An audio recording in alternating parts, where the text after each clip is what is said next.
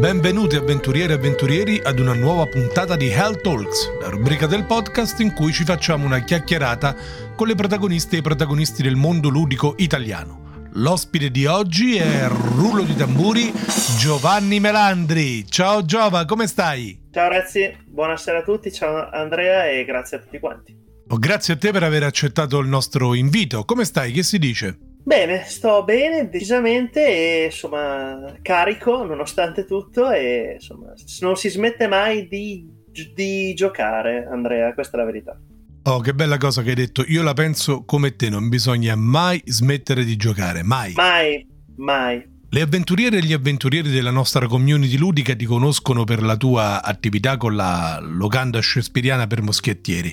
Ti volevo chiedere come è cominciata questa tua esperienza e soprattutto come ti è venuto in mente questo nome fighissimo della locanda shakespeariana perché a me trasmette esattamente quella cosa là, quella sensazione giusta, precisa, perfetta. Esatto, allora il nome nasce circa 17 anni fa con un amico con cui facevo diciamo improvvisazione te- teatrale, attività di questo tipo. E mm, era una cosa che avevamo cominciato a scrivere io e lui insieme e purtroppo lui non c'è più. E mm, allora da sempre è rimasto questo nome e quando ho cominciato a insomma fare un po' di, di, di, di divulgazione eh, soprattutto fisica perché come YouTube sono stato molto attivo, diciamo, da poco prima della pandemia a oggi, diciamo, ma la, la locanda Shakespeare per Moschettieri nasce come casa della Jovas Game Night, che è il mio format ludico analogico nei locali da una decina d'anni più o meno. Quindi nasce in una struttura eh, pen and paper, diciamo, spaziale. E quindi sotto questa struttura nasce questo spazio digitale, chiaramente, che all'inizio era solo su Facebook, poi su Instagram, poi è arrivato eh, TikTok, Twitch, YouTube, twi- tic- tu- Twitter, insomma un po' dappertutto, dove semplicemente condivido quelle che sono le mie passioni, che sono le passioni anche di tanti di noi, vuol dire dal gioco di ruolo al gioco da, da tavolo, letteratura, cinema, quant'altro, e, eh, e come struttura divulgativa nasce ehm, per la Jovas Game Night, che era il mio format che portavo nei, nei pub, nei locali della mia provincia di Parma. E da lì poi si sviluppa in tutto quello che è la creazione di contenuti online, che ho cominciato a fare in maniera strutturata nel tempo, eh, fino a poi quando ho cominciato a fare YouTube e con le collaborazioni con varie realtà, insomma. E senti, come hai vissuto il passaggio dall'analogico al digitale? Come ti sei trovato con YouTube? Uh, ti è piaciuto da subito? Ti ha fatto impazzire? Ti sei pentito per caso di aver aperto un canale YouTube? No, no, no, no, no, no anzi, anzi, io amo YouTube moltissimo, eh, al netto che eh, per me rimane, come dico sempre io, anche quando parlo con altri ragazzi, anche più giovani di noi, mi permetto di dire, eh, che creano contenuti, ehm, io amo ricordare a me stesso che siamo solo messaggeri, cioè voglio dire, il mio compito non è fare brand, non è creare, fare pubblicità a qualcosa. Io parlo di ciò che amo. Io sono un messaggero di ciò che amo. Non ho altro scopo che non quello. Se non mi divertissi a farlo, non lo farei.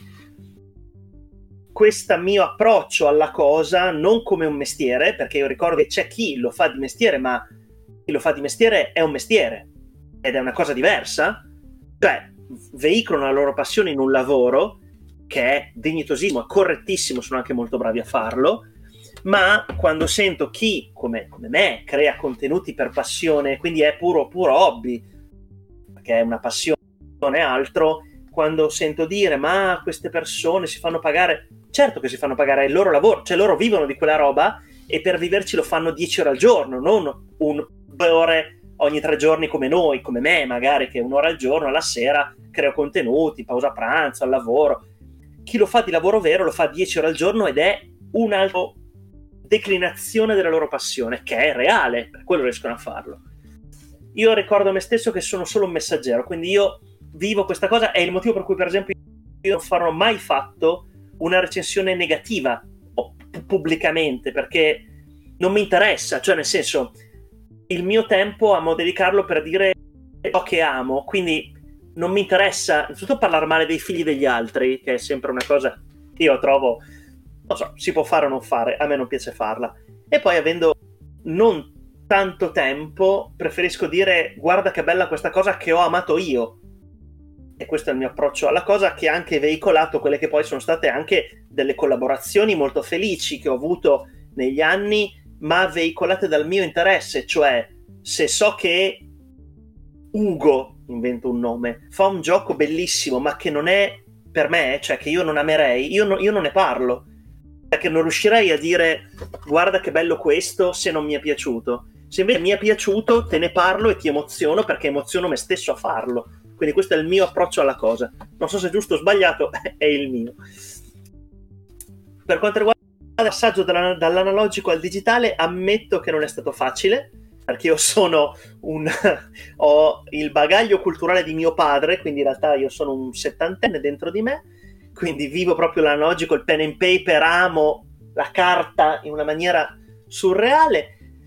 Mi sforzo di imparare un social nuovo all'anno, mai più di uno, mi dispiace, quindi io tipo a Twitch sono arrivato l'anno scorso, a Instagram cinque anni fa, io ho una regola, un, insta- un, social all'anno, mi dispiace, oltre non riesco a dedicare. Anche perché la realtà della... La, la, la, differenza tra logico e digitale è che il digitale, specie nel mondo social, prevede che per esistere devi esistere continuamente, se no non esisti. E invece la cosa... De- per fortuna non sono mai arrivato a dover dire devo creare un contenuto, mi costa farlo perché non so cosa fare e devo creare un contenuto perché devo esistere. Invece ho talmente tante robe che amo che chi se ne frega, cioè quando mi viene in mente un Giova Consiglia, faccio un Giova Consiglia alle 3 del mattino, frega, no? Non è quello il problema. Amo YouTube perché YouTube non è un social, YouTube è un database. Quindi io posso cercare il video sulla semiotica filologica di Andrea Mollica sui Sumeri Semiti della Samaria di 12 anni fa, lo trovo comunque, se mi interessa posso interagire col contenuto mentre il social ha una natura iket nunc, proprio nativa del momentaneo fotografico, quindi bisogna essere apicali, sempre virali, no? Giustamente, cioè perché funziona così la, l'oggetto, non è un demonizzare l'oggetto. Io sono più lento su questa cosa e quindi prediligo un oggetto che mi consenta di frugare in una biblioteca di contenuti che non dover spintonare per non so, riuscire a essere visibile di più. Ma io, so, cioè, non è sbagliato, sono fatto io così semplicemente. Una domanda che mi capita di porre di frequente a chi come te fa content creation su YouTube o anche su altre piattaforme è puoi dare un'idea a chi magari volesse iniziare un percorso del genere del budget che bisogna investire per cominciare questo tipo di attività e soprattutto se puoi confermare o smentire quella cosa che si dice che cioè per piacere veramente su questi canali è necessario fare un forte investimento economico di partenza.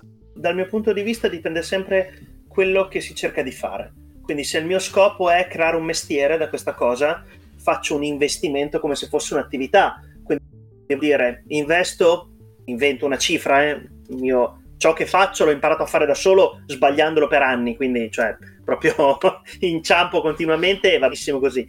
Se però dovessi farne un mestiere e decidessi, ok, quest'anno investo 3.000 euro in corsi di editing, di registrazione, in materiale e attrezzatura, perché ho lo scopo di diventare, se non un professionista, comunque interfacciarmi in maniera professionale all'oggetto, perché il mio scopo è renderlo un mestiere, quindi anche propormi professionalmente a chi già lo fa di lavoro, case editrici, produttori, quant'altro. Quindi lì è un discorso in cui io non entro perché non è il ho fatto io.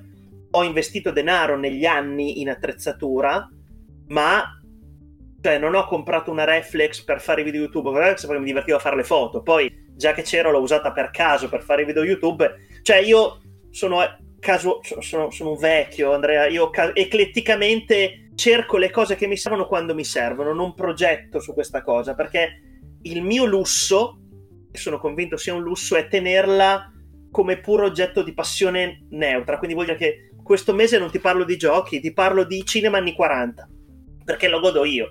Poi il mio scopo non è neanche per forza, adesso dico una cosa forse naif, non so, così come non riesco a parlare di ciò che non amo, mi interessa fin lì ciò che il mio pubblico vuole vedere, cioè credo che la mia trasparenza in ciò che amo è tale per cui chi mi conosce e mi segue da anni sa come è fatto il Giova e ci sta che io abbia un video che una settimana abbia 3000 visual e il video la settimana dopo 180. Non è, non è un problema, cioè io creo contenuti perché mi diverto a crearli e a condividere, ma se siamo in 6 o in 6000 è bello comunque, cioè non so come dirlo, questo è il mio pensiero. Chiarissimo. Per rispondere alla tua domanda, perdonami, sono uscito dal seminato. Per cominciare a creare contenuti basta un telefono. Ormai io ho un telefono del 2015 e il mio scopo è non cambiarlo finché non esplode come quello prima, letteralmente, perché ho avuto un iPhone 4 per 11 anni finché era di funzionare. Però ormai con un telefono puoi fare dell'editing efficacissimo. Ormai i video a 1080p li fa persino un frullatore. e il senso è la creazione. È vero, è vero. Ormai, ormai un video a 1080p lo fa anche il mio bidet. Un video a 1080p, probabilmente quando lo uso. So che vedo, non ho idea. Per cui in realtà il minimo estetico esiste, il gusto esiste, la capacità esiste. Però si impara anche guardando chi è capace, si impara sbagliando a fare i primi 10 video. Io ho cominciato a fare i titoli giusti, le thumbnail dei video YouTube dopo un anno e mezzo, perché un mio amico che si occupa di mestiere fa, Giova, per favore, puoi mettere una copertina ai tuoi video che non si capisce di cosa parlano? Ed era vero, se le guardi adesso, i miei video, il primo video che fu un Giova consiglia, non è editato, cioè registrato in linea diretta, caricato così com'è, 14 minuti di io che dico delle consonanti, terrificante. è bello comunque, frega.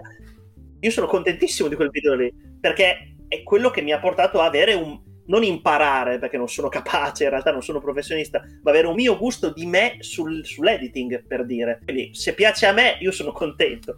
Non, non voglio peccare di orgoglio né di ubris, ovviamente. Quindi per cominciare, basta solo averne voglia. Cioè, anche lì, io per tanto tempo ho pensato faccio canale YouTube, ma non lo faccio, serve l'attrezzatura, poi di cosa potrei parlare, magari non è interessante. Poi, se vuoi, complice vuoi la um, pandemia, chiaramente, che ci ha chiuso in casa per praticamente un anno, mi sono messo a fare dei corsi, mi sono letto un paio di libri che ho comprato così casualmente per avere un'idea di quelle che erano le potenzialità dell'oggetto e poi mi sono fatto delle serie intere a provare con il sistema quindi il mio primo video l'ho editato in sette ore, sembravo un babbuino senza pollici, invece poi si impara facendo. No, Quindi secondo me babbuino, sono molto colorato con le metafore stasera, scusami Andrea. E, ma sai che ho, ho, questo vocabolario che un po' mi perseguita anche in ufficio.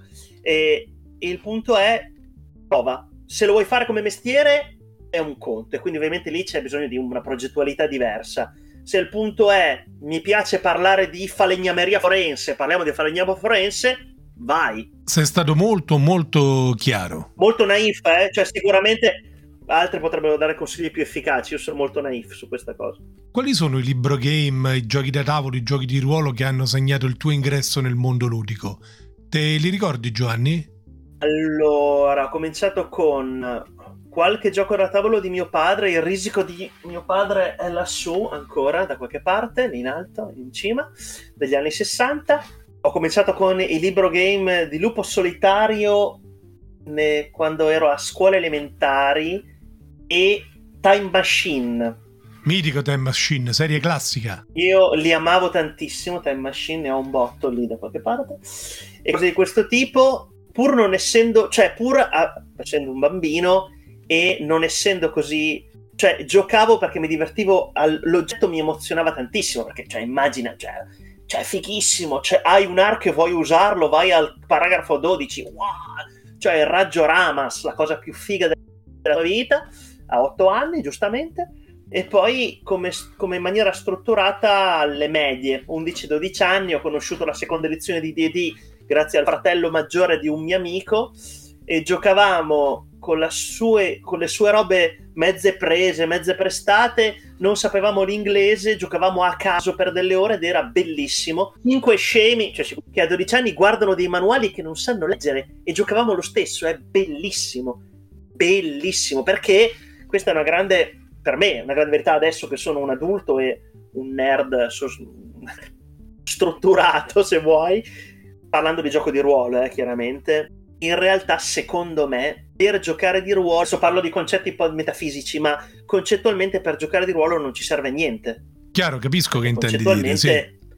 Quando da bambini fingevi di, essere, di giocare a Cavaliere Tavola Rotonda, era un LARP con dei bastoncini, voglio dire, ok? Quindi è GDR dal vivo. Quindi in realtà, ovvia- chiaramente non parlo di meccanismi, non parlo di struttura, non parlo di evoluzione di un personaggio, non parlo di storytelling, non parlo di niente di tutto questo, parlo della pura passione del creiamo una storia lì per lì come viene e si costruisce con quello che succede, che poi volendo è la base di tanti approcci al GDR, non tutti, ma tanti.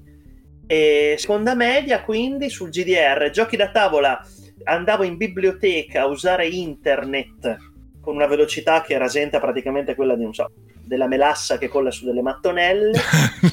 E guardavo il sito dell'allora Fantasy Flight che non ricordo come si chiamasse, non si chiamava FFG, era un nome lievemente diverso e guardavo queste immagini assolutamente pazzesche di giochi fighissimi che avrei voluto fortemente senza sapere cosa stavo guardando. E, e mi ricordo che il primo gioco in scatola che comprai con i miei soldini fu Risk il Signore degli Anelli di importazione lo comprammo in 5 perché costa anche una cifretta, insomma, cioè, eh, sono, sono hobby non, non, necessariamente economici, però a 14 anni 60.000 lire, insomma, erano cifre da, da, da, da, quantificare quando spenderle, insomma. Se non ricordo male, nella scatola c'era pure il token dell'anellone. Esatto, esatto, che era gigantesco, praticamente sì. coppa pasta da, da, da, da, da, Masterchef era enorme di plastica. L'inserto era della plastichina, quella blu puntinata dell'editrice giochi, orribile, però era fighissimo e giocavamo peraltro con le carte in inglese e una traduzione in italiana fatta dal fratello di qualcuno di noi, assolutamente in maniera come riusciva. È fighissimo e per anni ci abbiamo giocato. No? E lì di fianco al risico di mio padre c'è, c'è l'altro. Senti Giova, a questo punto ti chiedo una cortesia, mi puoi mandare due foto di queste edizioni di risico che hai menzionato, così quando lanciamo la puntata di Hell Talks carichiamo nel post dei social anche le foto, facciamo vedere alle avventuriere e agli avventurieri queste edizioni di risico? Con gioia, con gioia, volentieri. E così, e poi da lì naturalmente nel 2015 un mio amico aveva un bar e mi fa Giova ma vorrei fare giochi in scatola, tu ne hai migliaia facciamo serata giochi in scatola a Parma. Vabbè, pro- pro- non l'ho mai fatta, proviamo. E mi improvviso to- totalmente all'inizio, mi fece aiutare da due amici, quindi eravamo in tre all'inizio, un, facciamo un paio di serate, venne molto bene. Una sera questi due amici non poterono partecipare per un problema di famiglia, cioè insomma, un'anomalia reale di vita vera, per cui alla sera di guarda giovane, non c'è un problema reale, non possiamo venire però io dissi, avevamo, avevamo, detto che andavamo, vado da solo, cioè non, non, si tira bidone, ecco, si può evitare. E quindi andai e fu divertentissimo, un terrore da panico sceno, ovviamente, perché nonostante abbia fatto a teatro, ovviamente sempre questa sensazione. Cioè io ho fatto la Jovas Game Night, conta che a gennaio 2020, cioè appena prima del Covid, facevo 15-20 serate al mese. Ammazza! Dopo il lavoro, più o meno. Più gli eventi privati, matrimoni, compleanni, cene, eh, eventi ludici. Ma dai, anche ai matrimoni ti hanno chiesto di portare giochi da tavolo. Sì, sì. Guarda che maggio 2020 non, fo- maggio 2020 non fosse arrivata la pandemia, avevo già programmata una settimana in, ca- in Puglia con la Jovas Game Night a un matrimonio. L'ho portata dovunque, centri diurni, case d'accoglienza, dovunque, do- biblioteche. Tu mi davi un tavolo e una luce, frega e la Jovas Night nei locali nasce come format totalmente free, cioè puro gratuito, completamente. L'unica cosa che, eh, quindi nessuno pagava per giocare, io spiego giochi a tutti quanti, e l'unica cosa che i locali naturalmente partecipavano se si rompeva qualcosa o, o l'usura normale dell'oggetto, se c'era da ricomprare un oggetto, mi, mi aiutavano su questo, basta, materiale, puro materiale. Vabbè, direi il minimo sindacale, insomma. No, però il senso, l'idea originale, che non ho mai applicato, sappi, in realtà era neanche quello, era il vaso. Doveva esserci, nella mia idea folle, all'ingresso un'anfora con cartello con su scritto: Questa è la Jovas Game Night. Se sei stato bene e vuoi aiutarmi a continuare a farlo, partecipa come vuoi. Se ti serve, prendi quello che ti serve. Quindi cioè proprio in e out, non è che era un'offerta. Se hai bisogno di 10 euro per il pullman, prendili. Questa era l'idea originale. Un po', un po forse da capanna sudatoria dell'ayahuasca degli anni 70, però eh, è una battuta che capiremo in tre. Credo, sì, questa è una battuta proprio da, da, da, antropologi, eh. Però per dire, nel senso, questa cosa molto, molto, molto aperta, molto da comunità, perché in realtà la Jovas Night è una famiglia la Jovas Night è una famiglia. Se tu alla prima Jovas Night e all'ultima Jovas Night, per legge avevi un facce da Jovas, che è un hashtag peraltro, cioè facevamo un selfie io e te, ma c'è gente che ha posticipato voli per andare a vivere in Australia per avere un facce da Jovas che si è portata in Australia. Ma poi da lì è nata una serie di cose, eh, tipo vabbè la Jovas Night di, di Natale, chiaramente, dove io vestito il Giovavvento, il Giovavvento prevede che io vestito da Babbo Natale regalo in scatola a estrazione, ma, ma, eravamo 170 persone in un prato a botteghino di Parma, lunedì sera, gente che veniva da Chiavari, da Bolzano, da amici dovunque, lì a giocare, bellissimo, divertentissimo, e la Jovas Night di San Valentino, dove, grazie alla quale negli ultimi dieci anni quattro coppie si sono sposate e io sono stato invitato ai loro matrimoni. Ma dai, bellissimo! Certo. Ma sei un Sireno de Bergerac? No, perché peraltro è un mio idolo personale che adesso non per dire, ma è proprio qua, tanto per dire. Cioè, tanto per essere... Anch'io ho sempre a portata di mano il mio Cyrano, in effetti. Certo, ovviamente, dal film di ripresa io tocco, e, mm, e quindi sì, sì, ma era, è proprio il senso era comunitario, proprio, una famiglia. Ed è rimasta tale anche un po' digital, un po' meno, perché ovviamente col Covid ho interrotto ovviamente subito qualunque evento dal vivo, ovviamente, eh, qualcuno mi chiamava per eventi privati, però comunque sia ho preferito evitare per, per sicurezza, per, per correttezza anche. E feci un paio di cose all'aperto inverno 2021 quando c'era stato il calo importante, eravamo tutti vaccinati col Green Pass, così, però poi ho rismesso ancora. Quest'anno l'idea è ricominciare con calma. Adesso Qual è l'ultimo gioco di ruolo a cui hai giocato o magari stai ancora giocando? È una domanda molto interessante. Ah, l'ultimo gioco di ruolo a cui ho giocato è Starforged Iron Sworn, l'edizione Kickstarter che ho sostenuto un paio d'anni fa. E bellissimo, tra l'altro amo molto quel gioco. E l'ultimo gioco che ho fatto giocare, che è lievemente diverso, è eh, un crash tra Dungeon Crawl Classic e Old School Essential, perché mi è tornata una voglia di OSR che proprio non ne hai un'idea per cui sto facendo giocare quella roba lì. Ah, sei in pieno attacco di nostalgia OSR, eh?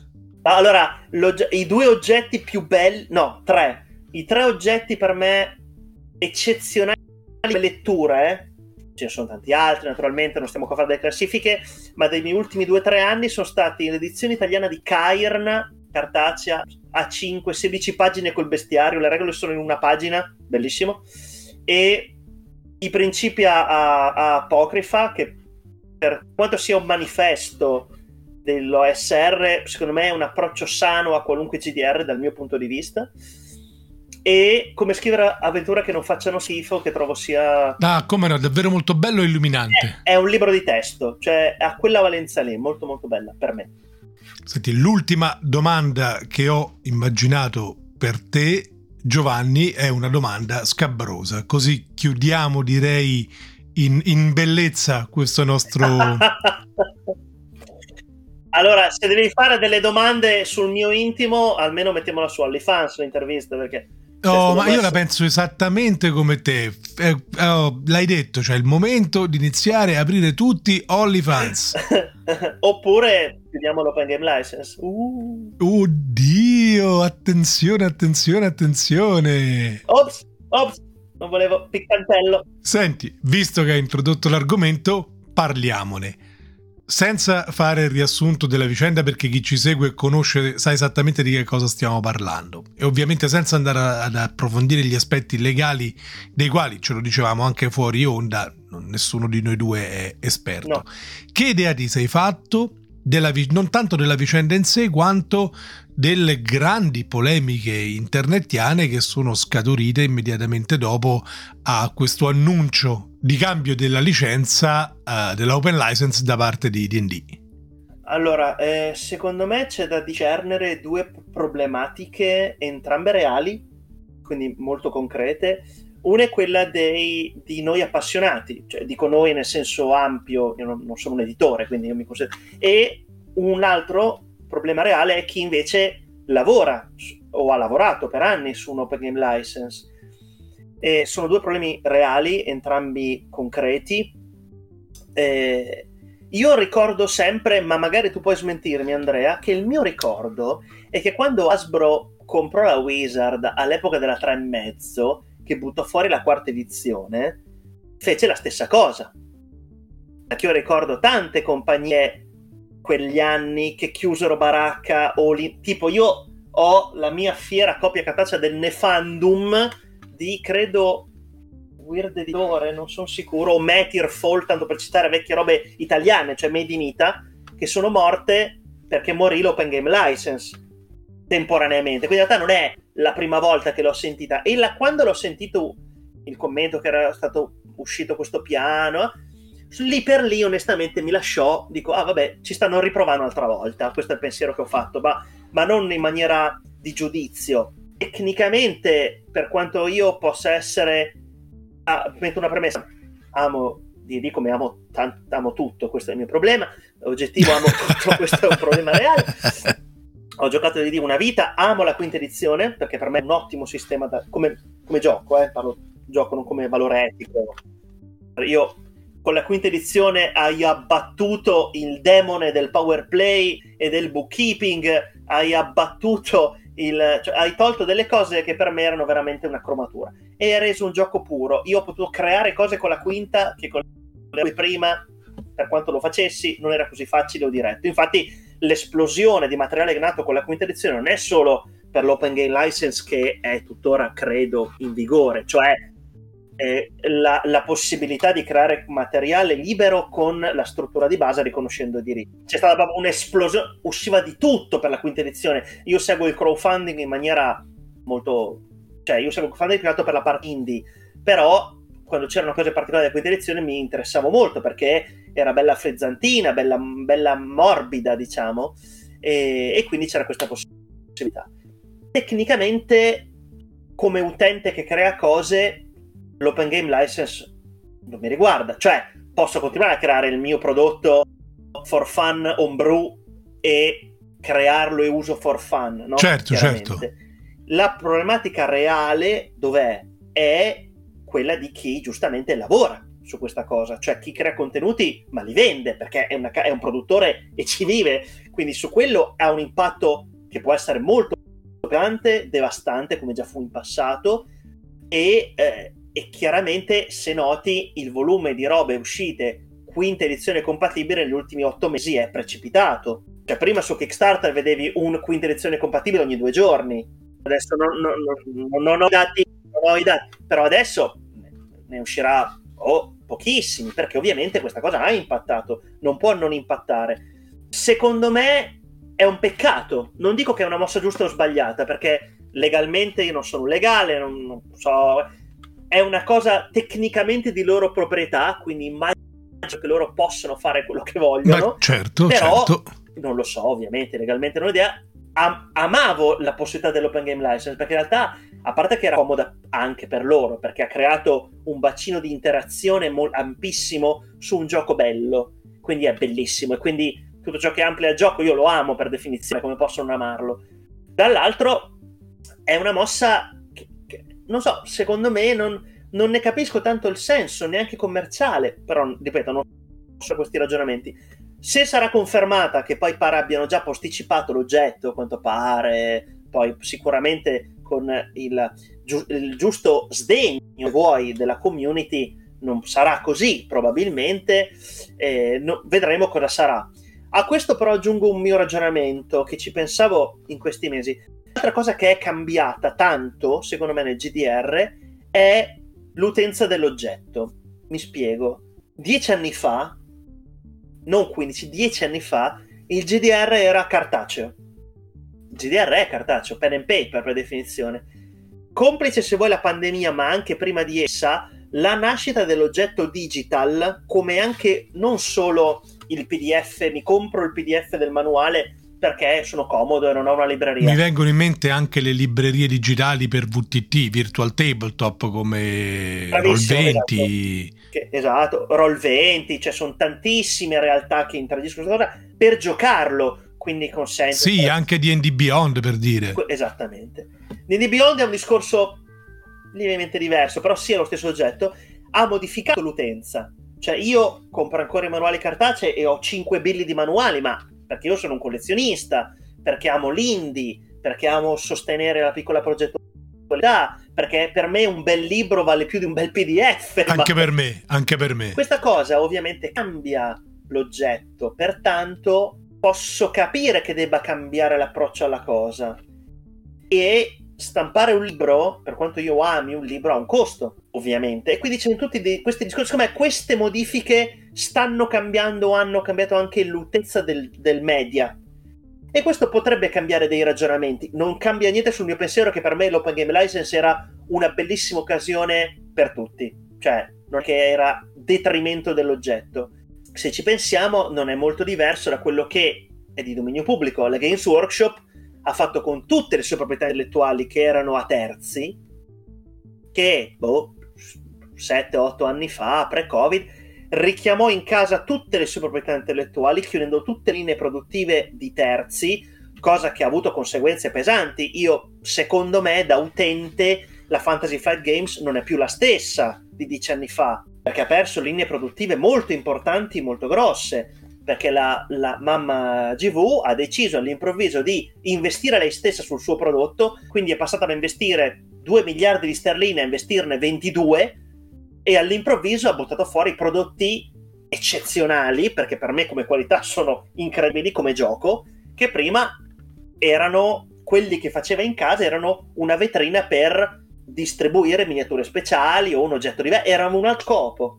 Quindi in realtà se questo è il disegno non sappiamo che frutti porterà. Certo è che, come per la GV, questa idea potrebbe avere conseguenze reali su chi ci lavora e su chi crea giochi, no? crea contenuti. Io ho creato un manuale per la quinta edizione e all'improvviso anche proporlo come autore, per dire, non sono autore, ma se fossi un autore, ha una conseguenza sulla mia possibilità di trovare un editore che me lo pubblica o quant'altro. Quindi ha conseguenza. Quindi per me è un peccato. Se sarà così sarà un peccato e, e sarà un'occasione persa, secondo me.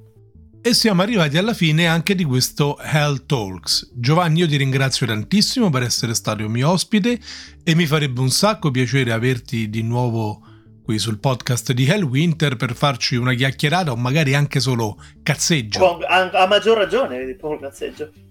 Grandissima gioia. E comunque noi ci vediamo a Modena, no? Sì, sì, perché l'anno scorso per problemi personali ho perso tutte le fiere, praticamente tranne Essen, dove sono andato, e quindi sì, sì, ho voglia di tornare a Modena perché l'ultima Modena per me è stata molto bella, Modena 2021, perché collaborai in realtà come ufficio stampa, feci interviste, fu molto divertente, molto bello vivere quell'ambiente lì, poi fu la prima fiera post-Covid, diciamo, quindi era anche quel valore del ci si vede in faccia e ci si abbraccia, che anche non si poteva, ci si dava i pugni, eh, i gomiti, diciamo, i gomiti, esatto, esattamente, e per me fu bellissima per quella vita lì. E quindi sarà bello tornare. Poi io amo molto Modena, sono molto legato alla fiera di Modena e trovo sia una delle, è una delle mie fiere, le amo, mi piacciono tutte. Modena, un posto caldo nel mio cuore. E allora avventurieri e avventurieri, grazie per averci seguito in questo Hell Talks, un bacio grande e alla prossima. Dai! E... Ciao!